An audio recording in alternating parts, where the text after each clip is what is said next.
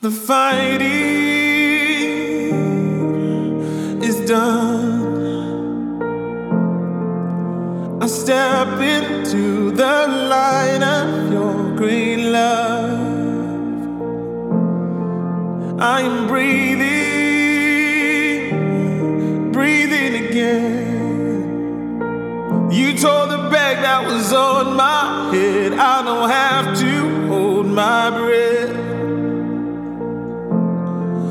don't wanna fight you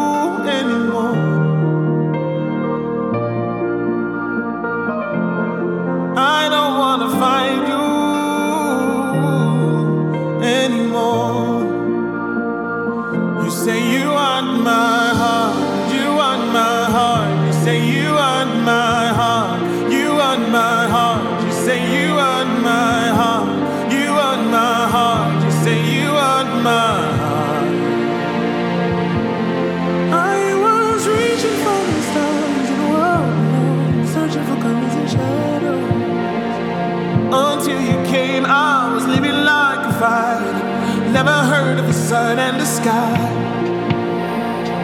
What I was missing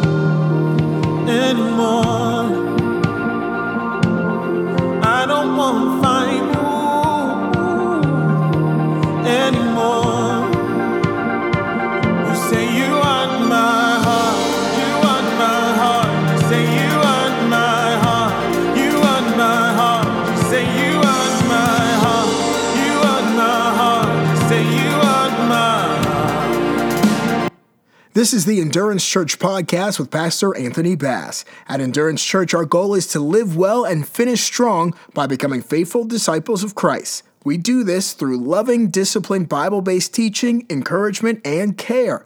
For more information about our ministry, head to endurancechurch.org. And now, today's message.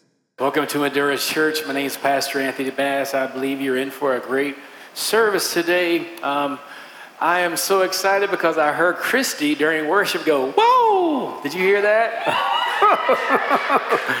we are growing as a church because Christy went wild. Trust me. Am I, am I real? I'm real. Pretty soon, you know what's next, Christy? It's We're going there. We are at the end of a year long sermon series called The Teachings of Jesus Christ. And the reason why we talked about the teachings of Jesus Christ over the past year is because when we talk about salvation, I believe salvation obviously is trusting God or having faith in God, but there's more to it. There's trusting the words of Jesus Christ, obeying what Jesus says, trusting the character of God. Over the next year, we're going to talk about the heart of God and what's God's heart for you. Nothing like talking about the Father's heart. I hope we have some great different analogies and examples, but when you understand God's heart for you, then you, I believe you understand all the good God has in store for you if you continue to trust Him in the future. And then the next year, we're going to cover the Holy Spirit or being led by the Spirit of God. From Genesis all the way to the book of Revelation, the Holy Spirit is there. We are a church that believes in the present day incarnation, expression of the Holy Spirit. And our hope is as we continue to grow as a church, that'll be a big part of who we are and how we function as a church. Today, we're still on uh, the book of Revelations. We're coming to the end of the first section of the book of Revelation. In this book, John is communicating what Jesus Christ was given, Jesus was given it by God about Jesus Christ. I had a great video I was sitting this week about math and how math reveals God. It was an awesome video. I listened, watched it honestly about three or four times. I probably watch it at least a thousand more times because I loved it so much. But to think about math itself, think about math. Math itself is never seen. We don't see math. Has anyone, anybody seen any numbers? Let me say this. Has anybody seen numbers? So, anybody, have you ever seen a number in your life? Nobody's raised their hand. No one's seen numbers? It's a trick question. You know how I try to set you up. That's why you're not raise your hand. But numbers themselves are concepts. We don't see the numbers, we see symbols of the numbers. Isn't that interesting? Numbers existed before the earth. We've never, but we believe in numbers. We're confident in numbers. Our bank account, hopefully, is positive. Jared, if not, we have a guy that can help you with that. But nevertheless, we'll never see numbers ever as they really are in concepts. But nevertheless, you won't see God either. God was revealed to us through Jesus Christ, the Father. Just as numbers are revealed to us through symbols, Jesus Christ, the Word of God, revealed to us who God is, his character. And today, as we're coming to the end of the series on Jesus' communication or his perspective of the churches of Asia Minor, keep this in mind. When Jesus Christ rebukes, he's not trying to hurt people, scare people. He's trying to show you he loves you. I went to uh, the Cleveland Clinic this week and had a extensive three to four day physical. Took my family down to four day. Okay, I thought it was three, it was four. I took my family down there with me, and they prod and prodded, and I'm gonna see the same word a thousand times. They poked and stuck and went inside every part of my body. Every part.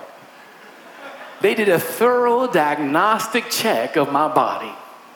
And they went and found stuff. Some stuff was good, some stuff wasn't so good. Now, there was a part in it where they discovered a, what is it called? Lymph node swollen, right? And so many y'all, that's a scary thing because that could mean what? Cancer. So I discovered this on day one that I had some swollen lymph nodes. And then they're like, we got to get you seen right away. And I'm like, oh. So immediately fear like jumped in, right? I'm like, oh no, I'm dying. What about the church? Who's going to be the next pastor? What about wife? What about insurance? Like, I'm going to get to the, like, I'm thinking about all this stuff. This is endurance. So then I got an MRI. Now, who has got an MRI before? And when you get an MRI, what do they do? They put you in that like coffin. And they slide you in there and they tell you to stay still for what? How many minutes? 20 minutes. Now, I'm 30. Oh, please, I couldn't even take it. So, nevertheless, they told me to be still. I've never been afraid of that, but because of the lymph nodes, fear has taken hold. And I'm in there freaking out. And if you're scared, you get to press the what? The little button, and you roll you out. So, so I'm going in, and I'm going crazy. I'm like, what is happening to me? I'm petrified in this MRI. So I said, how can I fight this? Because they put a little cover over my eyes so I couldn't see how close I really was in there, how I couldn't move, because I'm, I'm stuck 20 minutes. So I said, turn on some jazz music. Do something. I'm trying to think about football games in the past, good memories, nothing's working. So the one thing I did, I said this. This is what got me through. My mouth is getting dry. I'm starting to choke. I got to burp, but I can't lay down and burp. I'll, I'll, I'll die, right? Because I'm in fear. So the one thing that I kept reciting over and over was this The Lord is my shepherd. I shall not want. He makes me lie down and he leads beside. He. So, so for 20 minutes, I'm like, fear comes on me. I'm like, the Lord is my shepherd. I shall not want. Now, God didn't take me out of that situation. I never felt the Holy Spirit empower me and change my thinking. I'm trembling, and then when the lady showed me the X-ray, she's like, "Oh, you little." She was uh, like uh, from Colombia, or no, she was from uh, Eastern Europe. So, oh, I see you are a little claustrophobic. I see all the movement in there. Oh, scary, scary, right? and I was like, oh yeah, oh yeah. He never changed anything, but I knew where to go when I needed help. If you ask me what my hope is as a pastor, as the church grows, my hope is that you, when you're in trouble, you'll turn to Jesus. That's the only way I win. I will be a failure as a pastor if this church becomes 20,000 member, 27, a million people, we, we're an international ministry and I'm an international super apostle. And you don't turn to Jesus when you're in trouble, I'll fail. But understand, Jesus Christ will correct you. Now, I'm in there, I get through it, I'm thanking God it's over. Finally, day four comes. And day four comes, and I go to the ear, ear, nose, and throat doctor, right? So I'm going in there, and I'm like, oh my gosh, I'm going in this place, and I'm going, am I going to die, right? Are they going to see cancer? I don't know. Because they never told me. All the other stuff is lining up. You're getting old, you're getting old, you're eating too much, your cholesterol is getting high, but you're, you're still good. My, I was pre hypertensive, but I changed and went to the Daniel fast. Now I'm no longer pre hypertensive. I'm, I'm okay now, so fasting and dieting work. I go in there, and the guy's looking at me, and he says, Oh, yeah, we're talking, and he says, You know what? Um, um, what do you do? What school do you go to? I said, I went to U- Regent University of Virginia Beach. This the doctor who's looking at me. He said, Oh, Virginia Beach. I have a friend that went to Regent University of Virginia Beach. His name is, I'm going, Charles Fox. Like, I knew this very person. He was like, Oh my gosh, you know Charles Fox? How? I said, He was at my wedding. And we're showing pictures like, He's, Oh wow. He said, Man, it's hard to find good church. I'm like, Don't give up. They're out there. So anyway, the, the real doctor came in and he said, we're going to do a scope. So have you seen Total Recall? Anybody the first one? Anybody seen the first Total Recall? you Jared, you know what appreciates this right now. so the first Total Recall, if you go and watch, I would have the YouTube video up right now. Arnold Schwarzenegger had like this chip in his brain, and they had to stick this tube up in his nose, and it latched onto this homing beacon and pulled up, and his nose on. Oh, he was like, oh. So, I'm not exaggerating too much at all. They took this long cord. It looked like um, I'm using a lot of movie references to make this clear. The Matrix, right? and in the Matrix, they had a little like scorpion thing that went inside his belly button, right? So they had this long cord, like hold still. You feel a little pressure, and they go in my nose and keep going in my nose and down my throat. And they're looking at her, asking me questions. How you doing? How's things going? You played pro football, did you? Oh, this is great. And I'm like, oh, he's fine. Pull it out. He's good. I'm like, oh, you're okay. But if you see uh, this mask on, please come and check us out. Now, I say all this to say when they first told me that my lymph nodes were swollen, I thought I need to run. I need not pay attention. I don't even want to know it. If I just don't think about it, I'll be okay. I said, This is the very last appointment. They added on to the end, but if I skip this appointment, I'll never know. And then I won't be scared. And if I'm not thinking about it, then maybe it's not real. But I had to do the the hard thing. I had to face the facts. I could have been in trouble. And if I don't catch it early, if I don't check it now, I could be in a world of hurt later.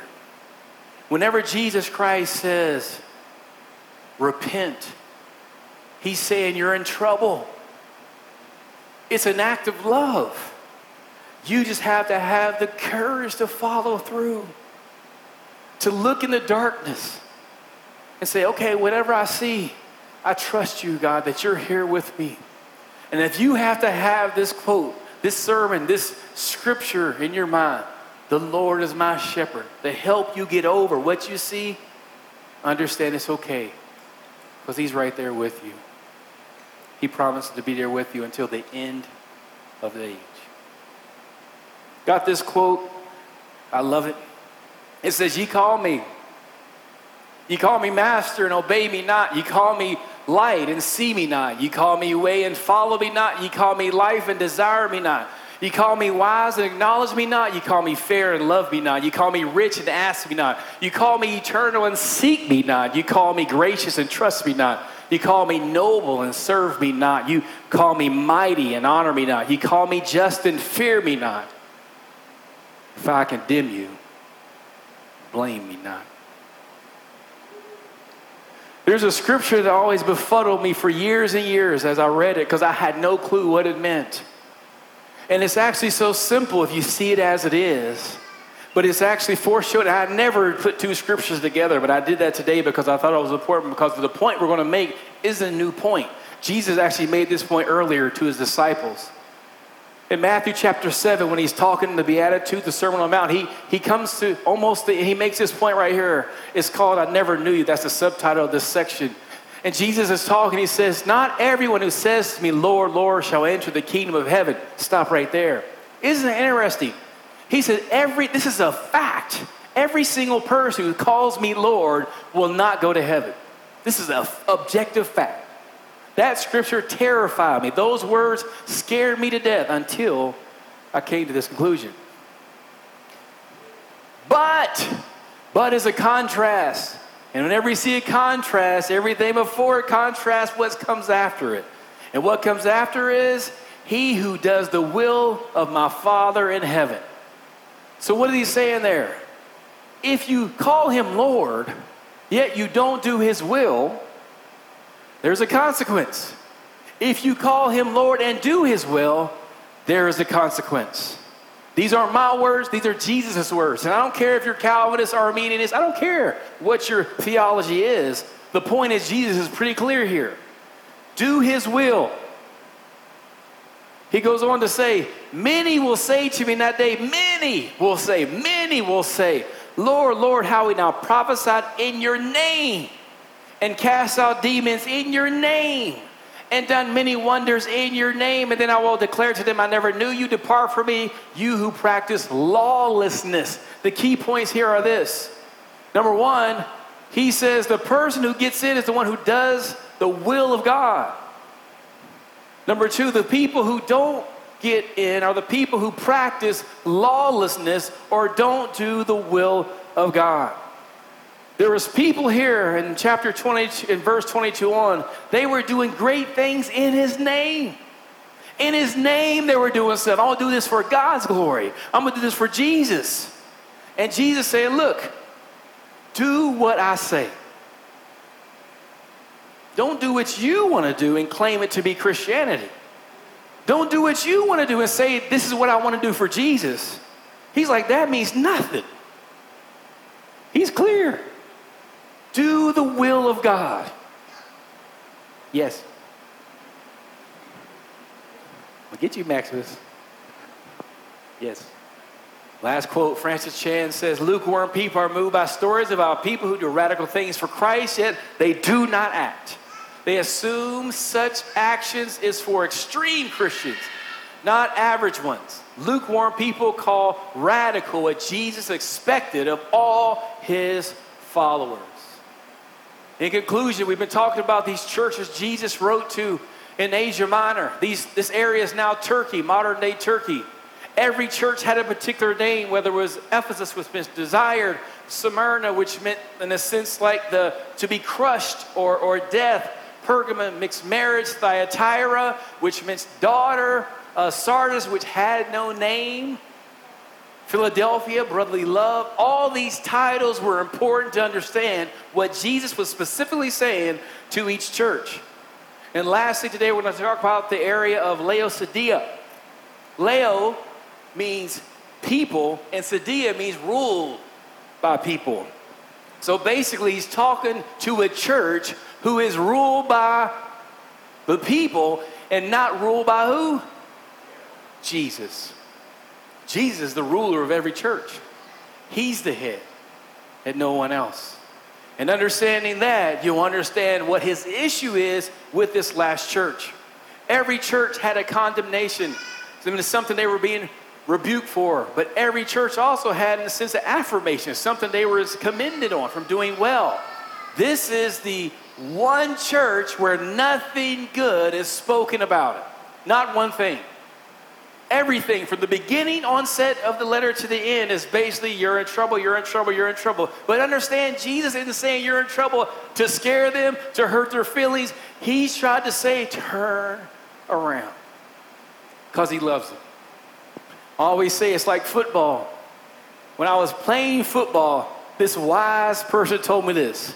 He said, Bass, understand this. As long as they're yelling at you, that's a good thing. I said, How could being yelled at be a good thing? He said, Because it means they care enough to be thinking about you. And as soon as they stop thinking about you, you could do whatever you want and they won't say a thing. And they'll start yelling at somebody else. They yell because they care. Jesus rebukes because he loves. Jesus chastises those that he loves. Laodicea is an interesting place. It's, it's the last church talked about, but it's actually an interesting place because it's very wealthy. It was the banking hub of the entire area. They were extremely wealthy. They were so wealthy that, in a sense, when they had an earthquake in the year 60 AD, they needed no help from Rome to rebuild itself. Now, unlike, in a sense, uh, Sardis, who needed help after an earthquake in 70 AD to rebuild itself, Laodicea needed none. They pulled itself up by its own bootstraps. They were a very self sufficient group of people. They needed no help by nobody. They're the type of church that would say, Oh, no, hold up, I got it. Don't help me. I could do this myself. This church was also wealthy because it had a place where a medical centers started. And they had this eye salve, salve that started there to help people who were, in a sense, having eye and ear problems. Also, this place was interesting because it was a place where they had sheep. I don't know uh, if you know during that day and time, the wool was something very expensive and they could sell it. So they were exporting all this product that resulted in this place becoming a baking hub for the entire area. Laodicea is rich and wealthy. Laodicea has one problem. They had no spring. They had no place or source where water came from. In order for Laodicea to, to get water, they had to go, in a sense, to two other sources. So Colossae, which was, I think, north of it, had cool water. And this water had to run through a pipe. And as it traveled through the pipe, it would eventually get to Laodicea. Now, on the other side, it was Hierapolis. Now, Hierapolis had these hot, bubbling waters that was medicinal. They, they healed people. And if you remember, there were times in, in, the, in the Gospels where people would jump in the water when it was bubbling and they would be healed by this bubbling water.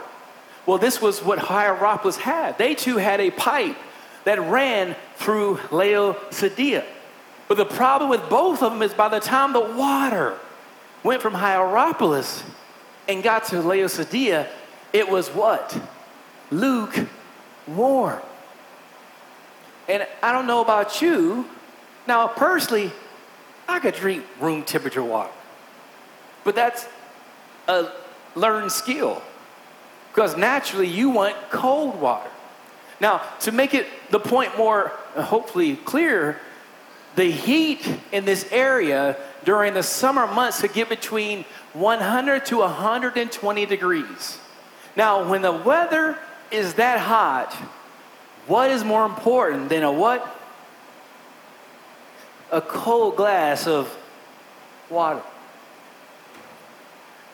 Now, the church finds itself in trouble because what they wanted is what they really had. They had something in it that was not appealing. Hot water can be useful for what? Anyone? Oh, no. well, during that day of time in that part of the world, coffee wasn't an answer, but ah, yes, a coffee can be a use of hot water. Say it again. That's also another. Anybody else? Hot water is what? Useful. That's the point. Hot water has a purpose.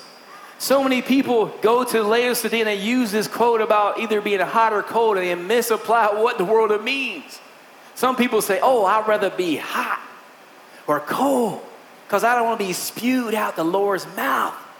So some people they find out, oh, I'm, I'm in this middle of place, so I'm just going to go ahead and be super cold so God can use me. And that's not what that's saying. What this is saying is, we said the hot water was useful, right? I'll get back to that one.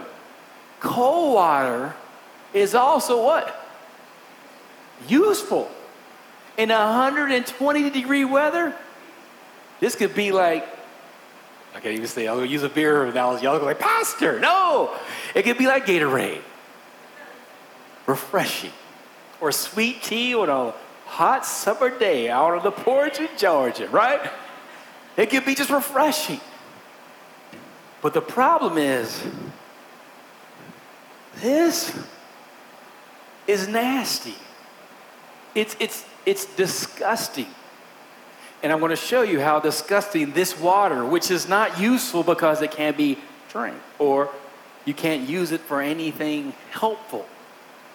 It, it, it has no use. And because it's not useful, it has to be vomited. Got a couple scriptures and we'll get out of here. And verse 14 says, And to the angel of the church of the Laodiceans, write, These things says the Amen. And remember, this church has a problem. The problem is they are self sufficient, they're not dependent upon Jesus, they're not under the authority of God. They're existing, but not dependent upon Him. And if you want to get to the root of Satan's sin, it was independence. I could do it my way. Didn't Frank Sinatra have a song, something like that? I did this thing. I was waiting for you, Kenny.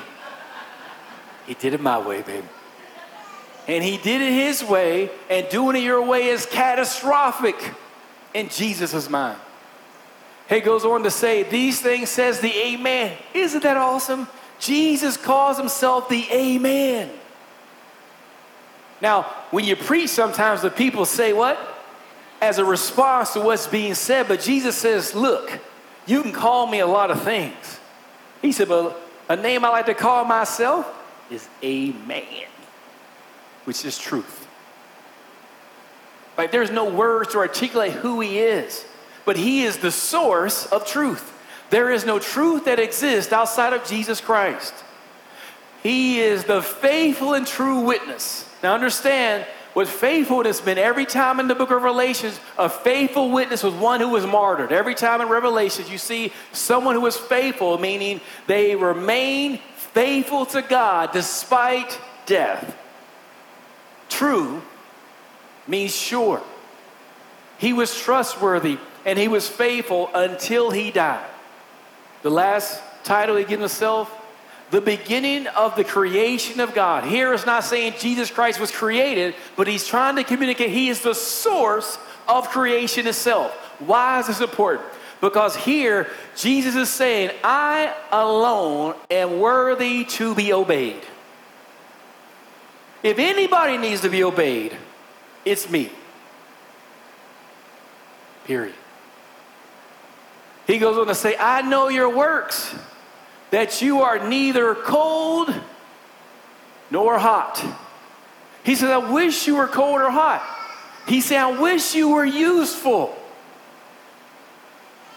So then, because you are lukewarm and neither cold nor hot, I will, and these are his words, not mine, I will regurgitate you out of my mouth. Ugh.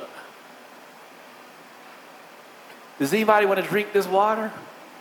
Because the cup don't look too clean because we didn't clean it at all, right? It's, it adds to the effect of it. I don't want it. No, I'm not going to even try that. But you get the point. Jesus can't do anything with this church.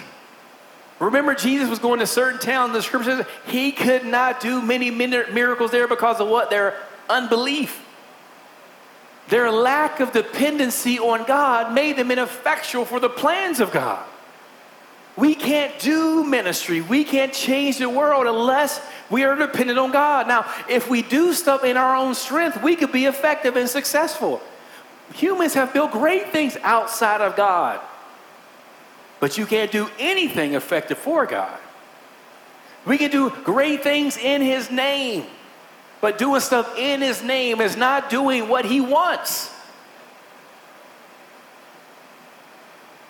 Because I say, because you say, I am rich, have become wealthy, have need of nothing, because you are prospering, you got it all together. The ducks in a row, you got rid of all your debt. You're in financial peace, you're freedom. Your bankroll is getting fat, you're living a good life. They're like, huh, what do I need to go to God for? I got it all covered. I'm healthy. I'm doing everything I need to do. I'm good. And you don't even know that you are wretched. Jesus' words, not mine. Miserable, poor, blind, and naked.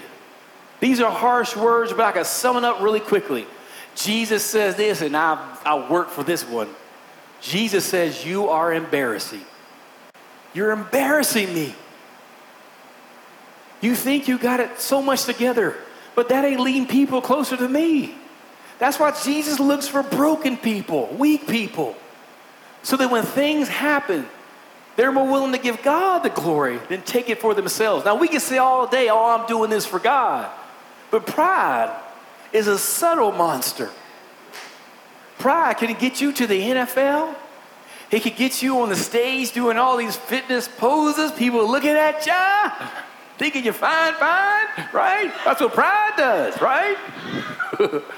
but understand, pride is a monster. God hates pride. And people have pride for so many things that understand God is opposed to the proud. Humble yourself under God's hand and He will exalt you in due time. But God doesn't want to exalt you and give you something that will destroy you. Now, He'll give it to you to keep asking for it, but sometimes you should not ask, specifically if He says no. God is trying to make sure your character is going to line up with the calling. Jesus says this I counsel you to buy from me gold refined by fire. This is a hard one. We understand how gold is purified and the process it goes to, but understand spiritually what he's trying to say. There's some things that you get by your own intellectual capabilities, but there's other things you only get from a relationship with Jesus Christ. We're trying to tell you here at church how do you know who God is? How do you hear from God for yourself? Because once you know God for yourself, once you see God move in your life, once God protects you, now you're going to go through something. Everybody understands that. For you to come to that understanding, I had to go through the MRI, the scary, scary. I had to go through the valley of the shadow of the MRI.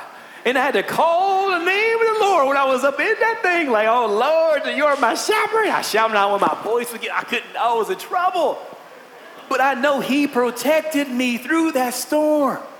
And now I look in the future of my life and I see storm clouds are brewing.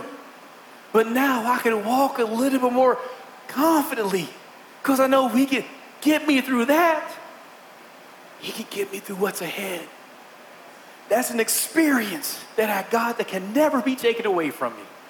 That's gold of faith, a character has been refined by fire. He says, Get this so that you may be rich in God.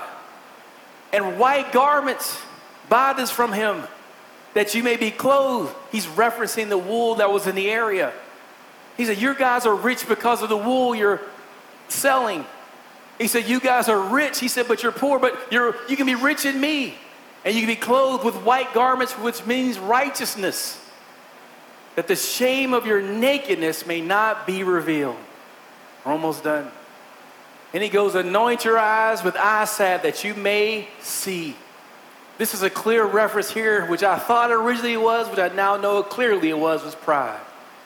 I've been in pro sports.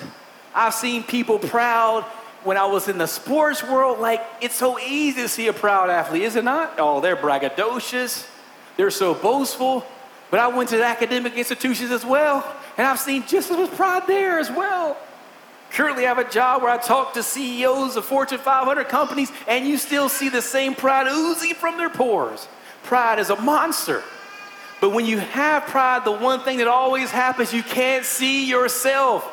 You are blinded to yourself. How many people can testify to that? When you're caught up in pride, you don't even see what in the world you're doing. The, the, the bodies laying behind you all dead and beat up and broken because of your pride. Anoint your eyes with sad that you may see. 19, the last point. As many as I love, I rebuke and chasten. Therefore, be zealous and repent. 20, scariest point. Behold, I stand at the door and knock. If anyone hears my voice and opens the door, I'll come into him and sup with him and he with me. The scariest point, he's talking to the church, but Jesus is on the outside of the door.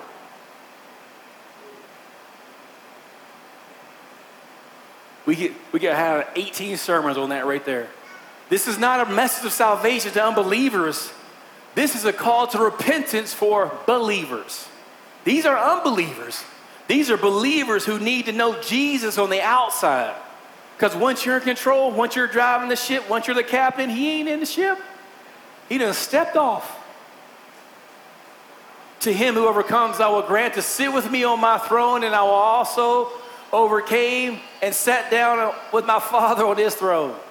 He who has an ear, let him hear what the Spirit says to the churches. A couple points, and we're out of here. Point one Jesus considers a repulsive church to be a church that's not dependent upon him. Now, understand, in that letter, he said he singularly, first person singular, he or she who overcomes. So, despite the scathing rebuke this church of Laodicea received, there's individuals there who, if they respond, can be right with God. He doesn't tell them to leave the church, though. That's what always bugs me out. He says, repent, get it right. Know what a successful church looks like to Jesus. Jesus has a blueprint, a profile of what he thinks a godly church should look like. And understand the church of Laodicea did not think it was off. They thought they were balling, Boss Hogg balling, like the Dukes of Hazzard. They thought we got it all good. We living high. We living. We doing the thing. Yeah. Jesus like, I rebuke you. They're like, what? Jesus has a different perspective on church than what humans do. His ways are higher than our ways. His thoughts are not our thoughts. We need to remain dependent upon Jesus. Can have the cool music playing. Why do we need to remain dependent upon Him? So that we can overcome and sit with Him on His throne. Now, I don't know how this happens empirically, but when Jesus Christ died and went to heaven, He is sitting on His Father's throne. But one day He's going to sit on David's throne. And does anyone know where David's throne is going to be located? In what city? Jerusalem. Now, get this. He says we can sit with Him on his throne. There's a reward for your faithfulness. There's a reward for trusting him.